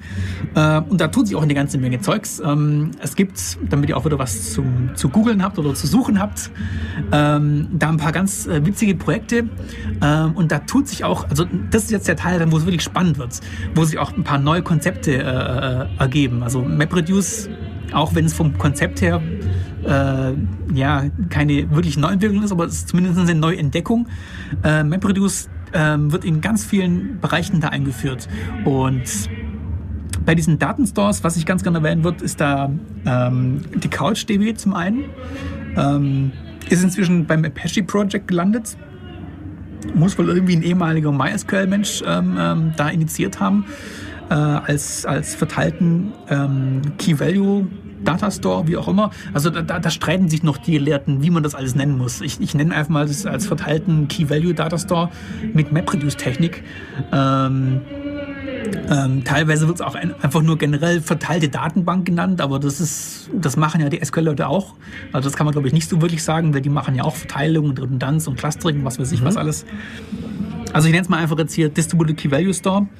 Ähm, neben der CouchDB, was so das populärste gerade ist, nach dem, was ich so mitlese aus der Blogosphäre, ähm, gibt es noch ein paar Sachen. Also ähm, CouchDB ist, glaube ich, auch schon in Erlang äh, implementiert. Äh, viele Sachen in der Richtung sind in Erlang implementiert. Was ich auch noch als Buzzword kenne, was, was ich mir unbedingt angucken möchte, ist ähm, Scalaris, heißt es, glaube ich, oder Scalarix oder sowas. Ähm, was auch ein System ist zur verteilten Datenspeicherung, äh, inklusive äh, verteilter ähm, ähm, ähm Bearbeitung der Daten, um, um komplexere Anfragen stellen zu können. Ähm, Erlang ist in der Richtung wohl gerade mit ein bisschen auf der Welle. Ähm, ähm, zusammen mit das andere, was da populär ist, ist äh, JavaScript witzigerweise. Also JavaScript und, und Erlang sind wohl die Hype-Sprachen, die wir da gerade in dem Bereich haben. Und das ist auch was, wo ich sagen würde, das ist auch ähm, eine witzige Neuerung, die wir jetzt in dieser, in dieser Hype-Welle haben, im Gegensatz zu früher äh, sind die neuen Sprachen. Wobei, naja gut, es ist, ach, es ist schrecklich, ich wiederhole mich, glaube ich. Auch Erlang ist was, was nicht unbedingt neu ist. Erlang gibt es auch schon seit mhm. weiß ich, Mitte der 90er, aber wird eben jetzt dann erst populär im Rahmen von diesem Cloud Computing. Ähm, Erlang ist eigentlich von Anfang an für solche Cloud-Geschichten gebaut gewesen. Das hat nur keiner gekannt bisher. Ähm, Erlang ist eine funktionale Programmiersprache, ähm, die bei äh, Ericsson ähm, implementiert oder, oder entwickelt wurde um ähm, Telefondienste oder Telefonserver, also Telefondienste anzubieten. Mhm, das heißt, mhm. ähm, so Telefon-Switching, dass halt, wenn ich eine bestimmte Nummer einwähle äh, in meinem Endgerät, dass ich dann bei dem richtigen äh, Anschlussgerät rauskomme am anderen Ende. Ähm, für solche Sachen ich glaube, sowas hat zumindest laut dem Video, was man zu Erlangen sich anschauen kann. Also, wenn ihr Zeit habt, äh, äh sucht mal bei äh, dem Video Web 2.0 Dienst eurer Wahl nach einem Erlang-Video. Da gibt es ein ganz heißes Video aus, weiß ich, Ende der 80er, glaube ich, oder Anfang 90er, äh, wo ein toller Informatikbeauftragter, wie auch immer, äh, da sitzt und erklärt, wie so ein Telefonsystem funktioniert und wie toll Erlang das jetzt alles übernimmt. Das ist spitze, das ist ganz toll. Ähm, ja, und im Prinzip so ein Telefondienst, das ist eigentlich auch eine Wolke. Hat man, sieht man normalerweise nicht so, aber wenn ich mir das, wenn, wenn man sich das so überlegt, ja, Erlang stellt halt sicher, dass ähm, so ein Telefondienst existiert. Ähm, da sind ganz viele Klienten, die haben alle keine Ahnung und wollen auch nicht wissen, wie das alles funktioniert. Die wollen nur, dass halt die Wolke das tut, was sie, was, was sie tun sollte. Und das möglichst ohne Ausfälle ohne Downtime, also ohne, wenn irgendwas mhm. äh, passiert, dass man halt das, dass, dass, dass, dass die Wolke das selber irgendwie richtet. Und das ist bei Erlang schon alles ähm, in der Runtime drin. Also die, die Erlang ist von vornherein funktional, ähm, was zu solchen Sachen führt wie Seiteneffektfreiheit ähm, und ja. ja. Du meinst, wir sollten mal kurz Pause machen und unsere Musik spielen? Zum Beispiel. Ja. Können wir machen und danach eine Pause ein bisschen mehr über Erlang. Okay. Also bis gleich. Hi, und hier sind wir nochmal mit Def Radio. Und hier ist immer noch Mike, hier ist immer noch Tobi, wir sind immer noch bei Cloud Computing, wir haben immer noch ein bisschen Hintergrundberieselung. ähm, wir waren bei Erlang ja. und neueren Sprachkonzepten in der, der Beziehung. Ja, ähm, also nicht nur Sprachkonzepte, sondern also ja, im Prinzip Sprachkonzepte, ja schon. Also es ist wieder mal eine Chance für die funktionale Fraktion, äh, äh, einen neuen Versuch zu starten, populär zu werden. was vermutlich wieder nicht funktionieren wird, aber wir, wir gönnen Ihnen mal den Versuch. Vielleicht klappt es ja diesmal. Ähm, weil Erlang ist wieder eine funktionale Sprache, was nicht unbedingt aus meiner Sicht ein Vorteil ist, aber es ist, um das zu popularisieren, aber es ist natürlich ein Vorteil für äh, Verteilung und, und, und, und, ja, wie soll man sagen? Fragen wir mal so, was ist bei Erlang anders als bei anderen funktionalen Sprachen? Warum ist es so geeignet für diese Anwendungen? So, nee, theoretisch sind alle funktionalen Sprachen geeignet für Anwendungen, die du, ähm, ja, ausfallsicher und verteilt äh, äh, laufen lassen möchtest, weil funktionale äh, Programmiersprachen seiteneffektfrei sind. Das heißt, äh, wenn dir irgendwo in deinem Cluster ein Knoten wegbricht oder sonst irgendwas äh, Schlimmes passiert, ähm, kannst du ähm, ja, an, der, an, der, letzten Stelle, wo du weißt, dass der Knoten gewesen ist, im Prinzip weitermachen, weil du sicher sein kannst, dass keine komischen Seiteneffekte irgendwo in der Gegend mhm, rumlaufen. Mhm. Ähm, dadurch, dass du rein auf diese funktionale Sache beschränkt bist, kannst du ähm, quasi am, zu beliebigen Punkten diese Ausführung wieder hingehen oder wenn du den Zustand eben kennst, kannst du diesen Zustand auch wieder herstellen. Und bei Seiteneffekt, also bei Sprachen, die mit Seiteneffekten arbeiten, äh, kannst du da immer nicht so sicher sein. Ähm ja klar. Also sprich, ich habe einfach dieselbe Aufrufschnittstelle. Wenn ich das Zeug mit demselben Parametern aufrufe, egal wo, kann ich sicher sein, dass nicht irgendwo noch eine globale Variable oder irgendein anders gearteter Zustand in meinem System irgendwo nebenher rumliegt, der mein System halt, sei es positiv oder negativ beeinflussen hat, äh, dass dieser Zustand halt woanders dann anders ist, weil dieser äußere Zustand dann plötzlich fehlt. Genau, so ist es. Also das ist in dem im Kontext hier das, was da an den funktionalen Programmiersprachen so so toll und so so attraktiv ist. Genau, so günstig ist. Ähm, Problem an dieser Sache ist, äh, funktionales Programmieren läuft ganz anders als das normale, äh, in Anführungsstrichen, also halt als das Programmieren, was man so gewohnt ist, das imperative Programmieren. Beim Warum normalen eigentlich? Ich meine, ich, ich stelle mir das nur gerade mal so naiv vor. Was weiß ich, ich habe ja auch in, in, in C und anderen Programmiersprachen schon meine Prozeduren, meine Funktionen, mhm. genauso meine Parameterlisten, meine Rückgabewerte. Warum soll da jetzt irgendwas anders sein? Ja, das ist deswegen anders, weil du viel weniger Garantien hast. Ähm, du hast ähm, bei C, C ist natürlich ganz schlimm, bei C hast du im Prinzip nur einen Haufen Speicher und der Speicher wird von dir irgendwie modifiziert. Das ist im Prinzip alles, was dir C verspricht oder was deine Umgebung in C dir garantiert. Das ist relativ wenig, weil wie und wo der Speicher jetzt von dir hin und her modifiziert wird, das kannst du im Prinzip, äh, ja, wenn du sogar einen Pointer manipulieren kannst, äh, völlig beliebig wild machen. Also da, da, da ist äh, ziemlich schwer, irgendwelche Garantien für irgendwas abzugeben. Ähm, und diese funktionalen Sachen, ähm, ja, diese funktionalen Sachen. Ja, du willst mir gerade sagen, die geben jetzt diese Garantien ab. Das heißt aber eigentlich ja nur, dass die Sache im Prinzip eigentlich erleichtert ja, würde. Das, äh also ich, das ist jetzt unfair, weil ich bin kein Freund von funktionalen Programmiersprachen. Das heißt, es ist eigentlich unfair, jetzt mich, jetzt, äh, mich jetzt hier für die funktionalen Leute da irgendwas definieren zu lassen. Aber ich, ich, ich probiere es mal möglichst neutral zu machen. Die funktionalen Programmiersprachen äh, schränken dich sehr viel mehr ein, indem sie dich äh, immer nur sehr beschränkt mit äh, Variablen arbeiten lassen. Also du hast immer nur die Möglichkeit, ähm, ähm, Datenstruktur zu ändern, die du gerade wirklich in der Hand hältst. Ja, es gibt also nicht irgendwo irgendwie äh, Daten ich rumfliegen. Nur, ich habe nur diese eine Schnittstelle. Ich habe einmal den Funktionsrückgabewert und die Parameterliste, die ich vielleicht noch äh, innen drin verändern kann. Also mehr als äh, Call by Reference Parameter kann mir eigentlich nicht mehr passieren. Also äh, es, um, im, im, Gegenteil, es wird schwierig, wenn ich äußere Studio, äh, äh, Zustände mal brauche. Mhm. Also siehe, was für ein Act es ist, äh, in einer Sprache wie Lisp oder Gopher oder was weiß ich, mal einen Texteditor zu schreiben. Ja, also um es kurz zu machen, du musst halt alles rekursiv programmieren. Das sagt euch jetzt vielleicht nichts, aber das ist auch egal, weil Funktionalsprachen werden sich eh nicht, werden sich eh nie durchsetzen, meiner Meinung nach, weil dieser ganze rekursive Programmierstil macht Knoten ins Hirn. Also äh, es ist viel einfacher zu sagen, imperativ, ja, ich habe Speicher, in dem Speicher, das was da steht, das ist jetzt meine, keine Ahnung, Textdatei so und so, die habe ich gerade reingeladen und darauf möchte ich jetzt das und das tun und dann manipuliert es halt die Datei, die ich aufgemacht habe. Und es ist viel einfacher als jetzt dieser funktionale Ansatz, wo ich äh, sagen muss, ja, ich habe jetzt hier hm, also alles ist irgendwie eine Liste und ich kann immer nur jeweils ein Element angucken und dann muss ich mir rekursiv das irgendwie so zusammenbauen, dass man da äh, durch äh, Selbstwiederaufrufung mit irgendeinem Abbruchargument, äh, ach komm, lassen wir es einfach. Also es gibt noch ein paar andere lustige Sachen. Also ähm, ähm, obwohl Erlang jetzt fürs Backend zurzeit gerade die heiße Technologie ist, äh, ist es natürlich nicht die einzige Option. Ähm, Erlang ist so ein Ding, das ist auch auf meiner Liste drauf, dass ich mir das immer noch mal gerne angucken will. Ich habe es mir auch schon äh, ein paar Mal angeschaut und bin immer wieder dann äh, zu der Erkenntnis gekommen, oh, Rekursion nervt.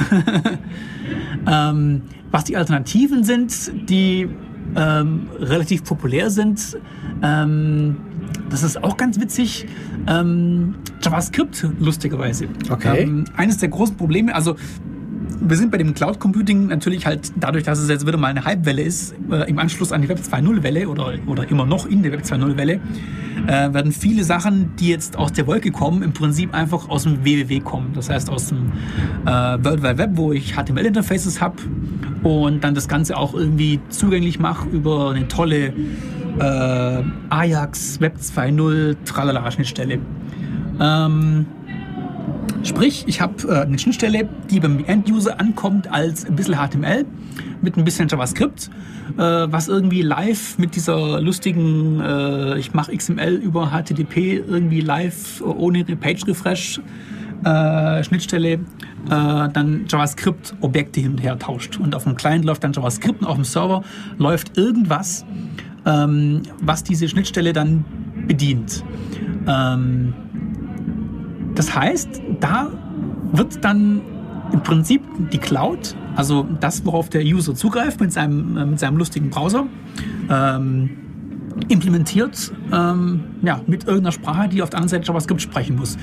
Typischerweise hat man da bisher, ja, was ist es, äh, Java irgendwo dahinter stehen oder irgendwelche Perl-Geschichten, irgendein Perl-Dämon, der dann dieses, äh, wie heißt es, ich glaube, Bayeux heißt es und JSON sind so die, die Google-Stichworte, nach denen man da suchen kann, wenn, wenn eines näher interessiert. Also irgendwelche lustigen Programme, die halt HTTP sprechen und dann darauf irgendwie äh, Protokoll äh, ähm, äh, machen können mit, mit dem Ajax-Programm oder mit dem JavaScript-Programm. Ähm, ja, abgesehen von den typischen Sachen, die mit Java und Perl implementiert sind, gibt es aber jetzt ganz neu, was ich tierisch spannend finde. Leute, die allen Ernstes ähm, versuchen, ähm, diesen Mix von Programmiersprachen ein bisschen äh, äh, aufzuheben und äh, auch serverseitig JavaScript zu sprechen. Okay. Ähm, JavaScript scheint in letzter Zeit, also so im, im letzten Jahr, äh, von ein paar Leuten ähm, relativ nett gehypt zu werden äh, als ja, fast schon General-Purpose-Sprache, also für alles, nicht nur für kleine Animationseffekte äh, im Browser, sondern ja, ähm, von äh, richtigen Web 2.0, äh, echten, keine Ahnung, E-Mail-Programmen oder, oder, oder Word, äh, Word-Processing-Programmen im Browser bis hin zu eben jetzt äh, aktuell ähm, serverseitige äh, Geschichten. Also ich habe halt jetzt als einziges Beispiel nur diesen Aptana Blub Cloud irgendwas, also ja, Buzzword-Geschichten wieder. Ähm, die nehmen sich einfach einen Firefox her. Mhm. Äh, der Firefox hat eine relativ witzige JavaScript-Implementierung, die inzwischen halbwegs schnell läuft. Äh, man könnte da vielleicht auch in Zukunft dann äh, ein, ein WebKit nehmen, der dann ähm, auch äh, eine noch witzigere BSD-lizenzierte ich glaube, doch müsste eigentlich BSD sein. Na egal. Ähm, jedenfalls wird bei JavaScript gerade viel an Interpretern geschraubt, um die performant zu machen. Das heißt, die profitieren da sehr stark von Entwicklungen im Browser, ähm, die gerade sehr hinterher sind, JavaScript performant zu machen. Und setzen es halt schlicht und einfach dann auf dem Server ein. Das heißt, du hast dann sowohl auf dem Client als auch auf dem Server die gleiche Sprache. Ähm, und hast dann ja äh, durchgehend JavaScript, äh, sowohl bei dem, bei, dem, bei dem Client als auch in der Cloud. Also JavaScript könnte möglicherweise auch eine Sprache werden für äh, Cloud Computing im weiteren Sinne. Das ist jetzt dann das andere Spektrum. Wir haben angefangen ähm, bei den, bei den Number Crunching Geschichten, also wirklich äh, Ressourcennutzung äh, möglichst effizient. Und ich würde mal behaupten, jetzt Web 2.0, das ist Ressourcennutzung möglichst ineffizient. Das ist das andere Ende der Skala, weil hier, äh, ja, also ein Textverarbeitungsprogramm zu machen in einem Webbrowser mit JavaScript und auf dem Server dann auch noch JavaScript äh, zu machen, um äh, Dienste zu implementieren, das ist dann die andere, das andere Ende der Skala von effizient. Aber hey, man kann es machen. Und die Argumente von Web 2.0 Leuten für Cloud Computing sind dann witzigerweise auch nicht Effizienz, sondern Skalierbarkeit. Ähm, dass, die, die ihre, dass die Web 2.0 Leute ihre Ressourcen nicht effizient nutzen, das wissen sie selber, aber es muss äh, wenigstens halten äh, für, für große Anwendungsszenarien und dann passt es schon. Also es muss gar effizient sein. Wir, wir dürfen ruhig, es macht uns nichts aus, wenn wir hier für äh, für HTTP-Protokoll und was weiß ich, Protokoll und hier Interpreter da und da, hier CPU-Power rausblasen, noch ein Löcher. Hauptsache es geht überall und es kann äh, viele Nutzer äh, äh handhaben und dann passt es schon. Ähm, okay. Ähm, ja, wollen wir noch eine letzte Pause machen und dann ein Segment und dann okay. ist schon 10 vor. Machen wir. Dann nochmal bis gleich. Hallo, und hier ist wieder Radio Free FM mit Def Radio. Hier ist Mike, hier ist Tobi. Wir haben das Thema Cloud Computing. Wir sind mittlerweile bei Web-Apps. Ja, genau, Web-Apps. Ähm, ja, vielleicht, ja. Ja, wir haben ja nicht mehr so viel Zeit. Ähm, zu Programmiersprachen noch mehr zu machen, wird es äh, einfach äh, Den Rahmen zu viel sprengen. und zu lang dauern. Genau. Und ich, wir haben ja eh keinen hier, der, der mal was für Funktionalsprachen sagen würde. Funktionale ähm, Sprachen sind ganz toll. Genau, richtig. Ähm, ähm, wir, können, wir, wir, wollen am Schluss nochmal einfach ähm, noch beleuchten, nachdem wir jetzt hier äh, äh, genügend Hype gemacht haben und Stichworte losgelassen haben, damit ihr euch alle das Zeug anschauen könnt und selber ähm, mal reingucken könnt. Äh, natürlich die Frage aufwerfen, ja, ist es denn überhaupt eine gute Idee, alles dort in die Cloud zu schieben? Das ist nämlich unter anderem ja, vielleicht gar der nicht. Der Nachteil, den ich dabei äh, habe, ist, was ist, äh, wenn mir mal das Netzwerk ausfällt, ich kann plötzlich überhaupt nicht mehr arbeiten. Richtig, das ist Wenn ich mein doof. ganzes Zeug irgendwo lokal habe, also ich habe äh, gerne im Prinzip mittlerweile mein ganzes Zeug irgendwo, was ich irgendwie an irgendeinem Rechner brauchen könnte, irgendwo auf dem Stick, äh, damit ich es überall mit einschieben kann. Mhm. Äh, das ist natürlich, wenn ich alles im Prinzip über das Internet verteilt habe, nicht mehr so ganz einfach, aber die Stick, Sticks werden ja auch größer. Ja, ja. Dann hast du es aber immer dabei und, und sonst irgendwie niemand. Also ich kenne einige Leute, die haben ähm, gerade bei den Google-Geschichten die Google Apps ziemlich stark in Benutzung. Also ähm, ähm, äh, Beispiele für diese Anwendungen, die man in der Cloud haben kann, sind halt typischerweise eben, wir kommen wieder auf Google zurück, diese Google Apps. Da gibt es sowohl Textverarbeitung als auch Kalendergeschichten, als auch E-Mail. Und das ist alles eben dann ausschließlich als Browser-Applikation da das heißt, wenn Leute dann ähm, ihren Kalender eben bei Google in diesen Google Apps haben, in der Wolke haben und die Wolke ist mal nicht da oder kaputt oder sonst irgendwas, dann ist halt Pech. Und wenn der Betreiber der Wolke meint, er müsste jetzt da mit den Daten irgendwas machen, zum Beispiel die Daten verwenden, um irgendwie für mich Werbung äh, zu schalten oder sonst irgendwo die Daten vielleicht abhanden kommen, hm, auch Pech. Okay. Na gut, also es ist eventuell ähm, alles auch wieder mit Vorsicht zu genießen und vielleicht macht es auch Sinn, eigene Clouds zu haben. Insofern guckt euch das auch selber an und programmiert euch eigene Clouds. Und ansonsten habt trotzdem Spaß mit den offiziellen öffentlichen Clouds und okay. have fun. Das war es jetzt erstmal mit Dev Radio. Unser Nachfolger für die nächste Sendung ist auch schon wieder da. Wir hören uns in 14 Tagen wieder. Bis dann.